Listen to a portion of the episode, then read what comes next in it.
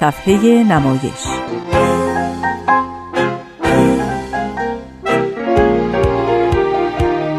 فصل دوم.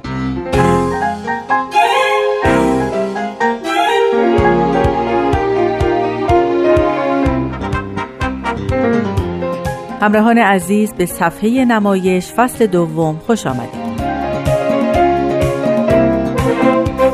در این مجموعه به نمایشنامه نویسان پیشرو و مبتکر ایران می‌پردازیم. امروز با بهمن فرسی، نویسنده، کارگردان، بازیگر، نقاش، داستان نویس و مجسمه ساز آشنا میشیم. در بخش دوم برنامه هم قسمتی از یکی از نمایشنامه‌های او رو که به شکل نمایش رادیویی تنظیم شده خواهید شنید.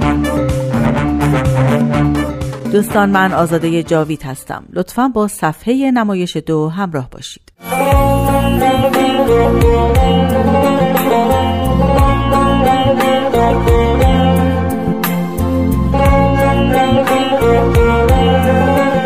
بهمن فرسی در سال هزار و سیصد و دوازده در شهر تبریز به دنیا آمد و یک سال قبل از انقلاب پنجاه و هفت ایران، یعنی در سال هزار و سیصد و پنجاه و شش، به لندن رفت. به کارهای مختلفی مثل نمایشنامه نویسی، بازیگری تئاتر، فیلمسازی، شعر، نقاشی و مجسمه سازی و داستان نویسی پرداخت. در لندن نشر خاک رو تأسیس کرد و آثارش رو در این انتشارات منتشر کرد. بهمن فرسی رو از پیشگامان و نواندیشان نمایشنامه نویسی و ادبیات نوین ایران میدونن. اما از دوران کودکی یا نوجوانی او چی میدونیم؟ گفته شده فرسی در دوره دبیرستان تحصیل رو رها کرد و به کار پرداخت و سرانجام به استخدام دولت در اومد. خود فرسی از این روایت بسیار ناراضیه و اینطور گفته: یکی از امتیازهای بازیگران حافظه قوی اونهاست، اما انگار بازیگرای اون دوران ذهنشون عیب کرده. یه چیزایی درباره من میگن که اصلا وجود خارجی نداشته. اون وقت همین حرفا میشه سند و تاریخ راجع به یه آدم. مثلا گفتن فرسی خیلی زود مدرسه رو ول کرد و به استخدام دولت درآمد. این آرزوی همیشگی ایرانی هست. اون وقت این حرف با این همه فاصله از من میشه جزئی از سال شمار زندگیم در حالی که اصلا وجود نداره. خب این باعث شد که من کمی بیشتر به دنبال روایتی باشم که به واقعیت زندگی بهمن فرسی نزدیک باشه، اما متاسفانه موفق نبودم. بهمن فرسی حتی خودش هم درباره زندگیش مطالب زیادی نگفته. بنابراین تلاش کردم تا جای ممکن از خلال مصاحبه ها و گفتگوهای خود او اطلاعاتی به دست بیارم. همینجا از آقای فرسی بابت اینکه اگر مطالبی دقیق در معرفی ایشون نداشتم پوزش میخوام. بهمن فرسی از دوران جوانی نوشتن را آغاز کرد. نمایشنامه، داستان و نقد نویسی فعالیت‌های مورد علاقه او بودند. اولین کتاب فرسی با نام نبیره‌های بابا آدم که مجموعه‌ای آهنگینه و مجموعه داستانی زیر دندان سگ و همینطور رمانی به نام شب یک شب دو از آثاری هستند که پیش از انقلاب پنجاه و هفت ایران به چاپ رسیدن. قبل از انتشار اولین مجموعه داستانیش در نشریات مختلفی قلم زد، مثل ایران آباد، نگین، آشنا، چلنگر، اندیشه و هنر و در روزنامه‌هایی مثل آژنگ و کیهان داستان‌هایی از او منتشر شد. در جشن پایان سال تحصیلی سوم دبیرستان پیرنیا در تابلو اعلانات به قول خودش ندایی نصب کرد و داوطلب خواست برای یک نمایش. چند همشاگردی از جمله علی نصیریان، مهدی فتحی و جمشید لایق قدم پیش گذاشتن و فرسی و لایق نمایشنامه رویای فرزند اثر ویکتور هوگو رو در مراسم جشن دبیرستان به روی صحنه بردن.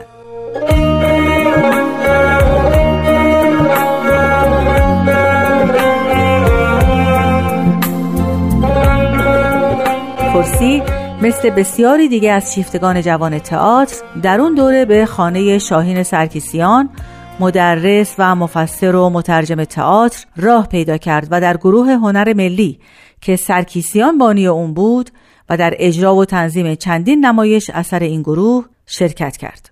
بعدتر که سرکیسیان از گروه هنر ملی کناره گرفت، فرسی همراه چند تن دیگه به گروه تئاتر مروارید به رهبری سرکیسیان پیوست. همینجا بود که نمایشنامه گلدان اثر خودش رو کارگردانی کرد و به روی صحنه برد. از همون دوران به نقاشی و مجسمه سازی علاقمند شد و به شکل حرفه‌ای به اونها پرداخت. خود او گفته: بیشتر با گچ مجسمه می ساختم. بعد هم طراحی می کردم. کارهای سیاه قلم. نقاشی همیشه همراه نوشتن با من بود. حتی در دوره‌ای که کار تئاتر می کردم همیشه در فاصله دو نوشتن نقاشی می کردم. منتها برای خودم، هیچ قصد عرضه و نشان دادن در کار نبود.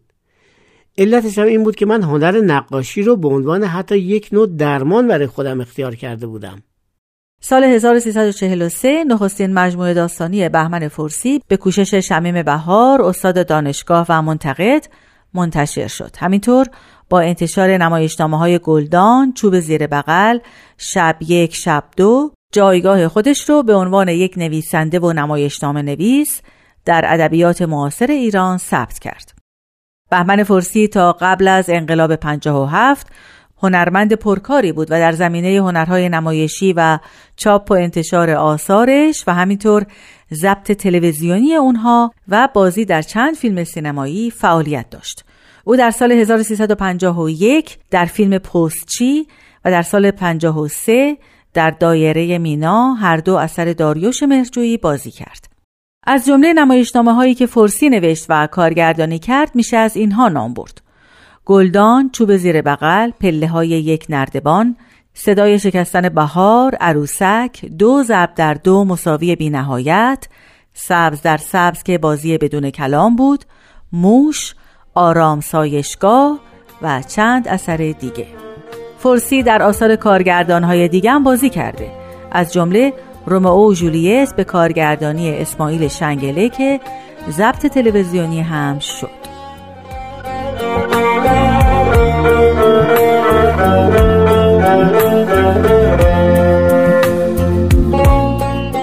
خب دوستان، به پایان این بخش از برنامه امروز رسیدیم. همینجا از همکارم شهاب رحمانی برای همراهیش سپاسگزارم. حالا بخش اول قسمتی از نمایشنامه پله‌های یک نردبان اثر بهمن فرسی رو که به شکل نمایش رادیویی تنظیم شده میشنوید.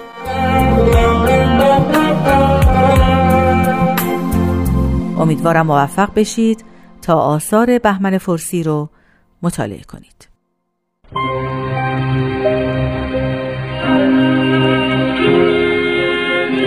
پله‌های یک نردبان، نویسنده بهمن فرسی، کاری از واحد نمایش رادیو پیام دوست.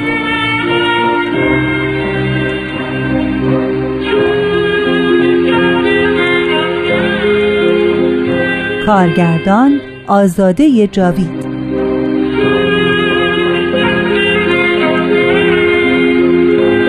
قسمت اول.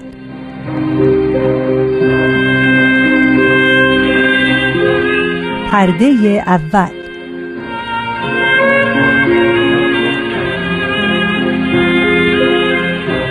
چشمانداز یک.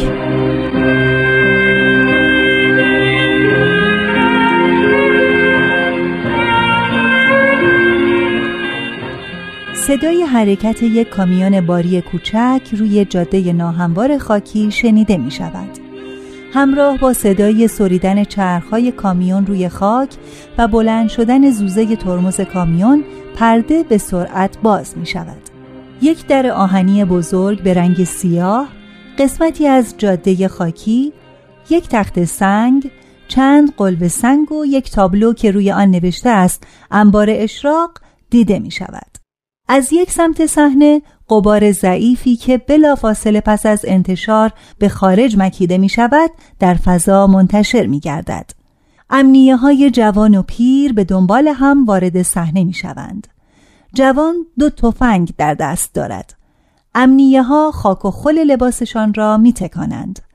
امنیه پیر بی حال و تکیده روی تخت سنگ می نشیند. امنیه جوان به سمت در انبار می رود، اما در نمیزند و به سوی امنیه پیر برمیگردد. باز که گرفتی نشستی؟ آب لمبو شدم. من دیگه بنیه این جور مأموریت ها ندارم. شوفر شهری معرفتش به از این نمیشه. انداختمون اتاق بار، بالاخره به هم میرسیم. چه توفیر داره، همه پوستن و همه دباق، همه هم گوش به زنگ فرصت و نوبت. چی میشد یکی از اون دهاتیایی رو که بغل دستش نشسته بود میفرستاد بالا؟ حالا خودمو نمیگم، اقلا تو رو پیش خودش جا میداد، چهار قدم که بیشتر نبود. میگم یه نگاه به اون حکم انداز، یه وقت عوضی نیومده باشیم. آخه یه انبارم اونجاست. دلت خوشه ها، برو در بزن، بالاخره یه سگی واق میکنه معلوم میشه. چرا وایسادی؟ ده برو دیگه، شیر پشتش نخوابیده که. وقتی میگن تو جاده قزوین کیلومتر هشت یعنی همین انبار. بیا، خودش به این گندگی نوشته انبار اشراق، چشت نمیبینه؟ ببین، وقتی بهت میگن بزن معطل نشو، بزن. بقیه‌اش هم به تو مربوط نیست. صد تا رو میزنی که یکیش مستحق زدنه. امنیه جوان با قلب سنگ در را میکوبد. امنیه پیر روی تخت سنگ مینشیند. سیگاری چاق میکند و کلاهش را روی پیشانی میکشاند. صدای چند سگ با هم با صدای در زدن بلند میشود.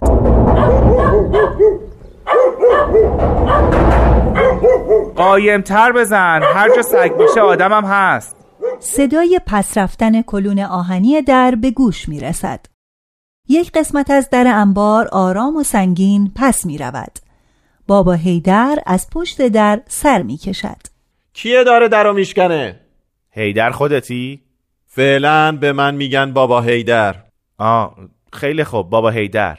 فرمایش؟ پدر جان، یه جایی داری بدی این تفنگ ما دو کلمه استراحت کنه؟ رو دوشت سر و تهش کن، همونجا استراحت میکنه. الهی خیر ببینی. خیرش مال خودت. میترسم وقتی سر حال اومد گرسنش باشه و از من شکار بخواد. خاطر جمع باش، همین چند سبای گذشته شکار ده پونزده سالشو یه جا زده. بیاین تو.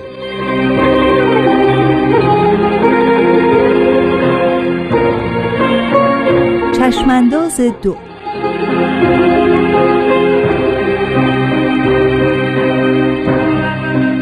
داخل انبار چند کیسه سیمان، یک بیل، قسمتی از یک تل ماسه، یک تخت خواب سفری که گسترده است، چند بطری و قوطی حلبی قد و نیم قد، یک میز کوتاه چوبی، یک نیمکت و یک صندلی فرسوده، چرخ آبکش چاه آب که نزدیک پیش صحنه قرار دارد و نخ قند دور آن پیچیده و سر نخ به قوطی حلبی کوچکی بسته شده است. یک قفس سیمی که از سقف آویخته و جغدی در آن است. حیدر و امنیه ها جلو می آیند. جوان عقب‌تر می آید و اوضاع را وارسی می کند. سپس از صحنه خارج می شود. ببینم غیر از خودت کس دیگه هم اینجا هست؟ هم قطارت چشه؟ عربده می کشه. می پرسه غیر از خودت کس دیگه هم اینجا هست؟ بهش بگو آره خودم هستم. بیا میگه آره خودم هستم. چرا دوم این زبون بسته رو بریدی؟ صداش کن بیاد بشینه سر جاش. به اون چه که چرا دوم سگم رو بریدم؟ زبون بسته دومش کشیده لای پاش، یه بند زوزه میکشه، از جاشم نمی جنبه.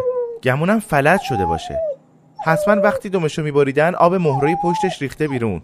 حیوان سربراه، با وفا، انصافم خوب چیزیه. امنیه جوان به طرف حیدر میرود که سرش به قفس جغد میخورد. قفس کج میشود. امنیه جوان پیشانیش را که ضرب دیده میچسبد و فریاد میکشد. این چیه گرفتی تو این قفس کردی؟ همینه که هست. جغد نگه میداری؟ کور کورو میجوره، آب گودالو. مگه پرنده قط بود؟ اه دلم داره به هم میریزه. باید مغزتو آفتاب بدی حالت جا بیاد. بیا اینو برش دار ببر بیرون. همینجا بیرونه. اگه خیلی دلچرکینی آزادش کن که ثوابی هم کرده باشی. خیال کردی نمیکنم؟ تو که بهت نمیاد به ثواب مباب اعتقاد داشته باشی. کیش کیش بیا برو. این که نمیره، نکنه دودیش کرده باشی. خاکستر دود نداره. میذاری به کارمون برسیم؟ خب هر کسی یه مونسی میخواد.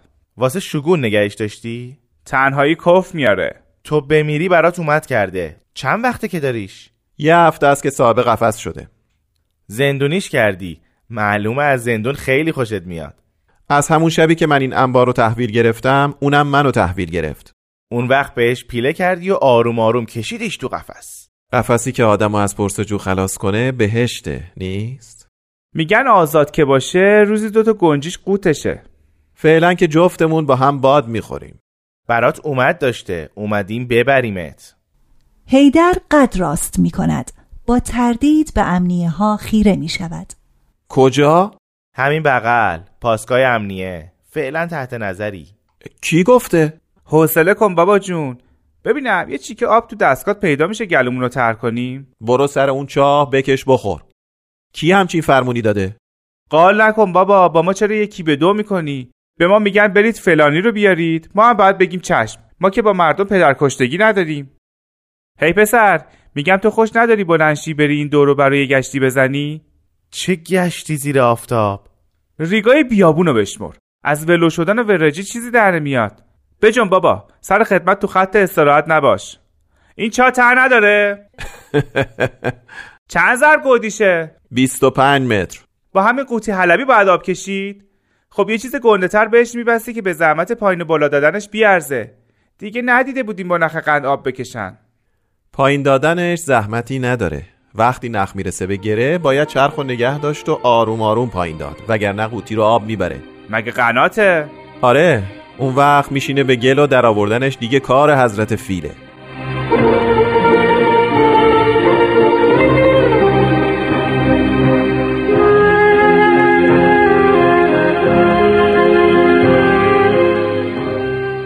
سیگار داری؟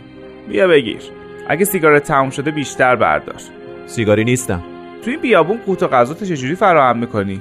هفتگی تهیه میکنم. بیات میشه، اما خب چه میشه کرد؟ اولش چی کاره بودی؟ یعنی از کی؟ یعنی از روز اول که دنیا اومدی. آها، در اومد. خیلی سنگین بالا میاد. نکنه گنج قارون بهش بند شده باشه. ببینم خیلی تشنه‌ای؟ امنیه پیر هاج و واج است. بابا حیدر دستهایش را توی قوطی میبرد و بیرون میآورد. دستها پر از گل مرطوب آغشته به ماسه است و از لای انگشتهایش میچکد. بسم الله. اونایی که تو بیابون با بیابی روبرو میشن از گل نمدارم نمیگذرن. ارزونی خودت، ما از خیرش گذشتیم.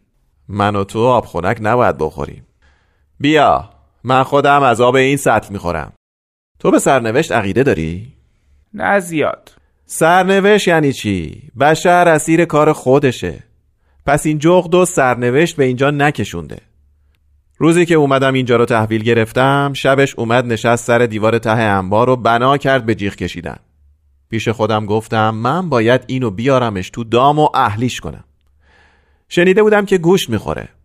از اونجا که نشسته بود یه نخ کشیدم تا تو این قفس. رو نخ گوشت میبستم. هر شب گوشت رو نزدیکتر بستم. روز آخر گوشت توی قفس بود. از هر روزم بیشتر. اوندگار شد. البته دیگه گوشت ور افتاد، اما خب دیگه همیشه یه چیزی بود. هست.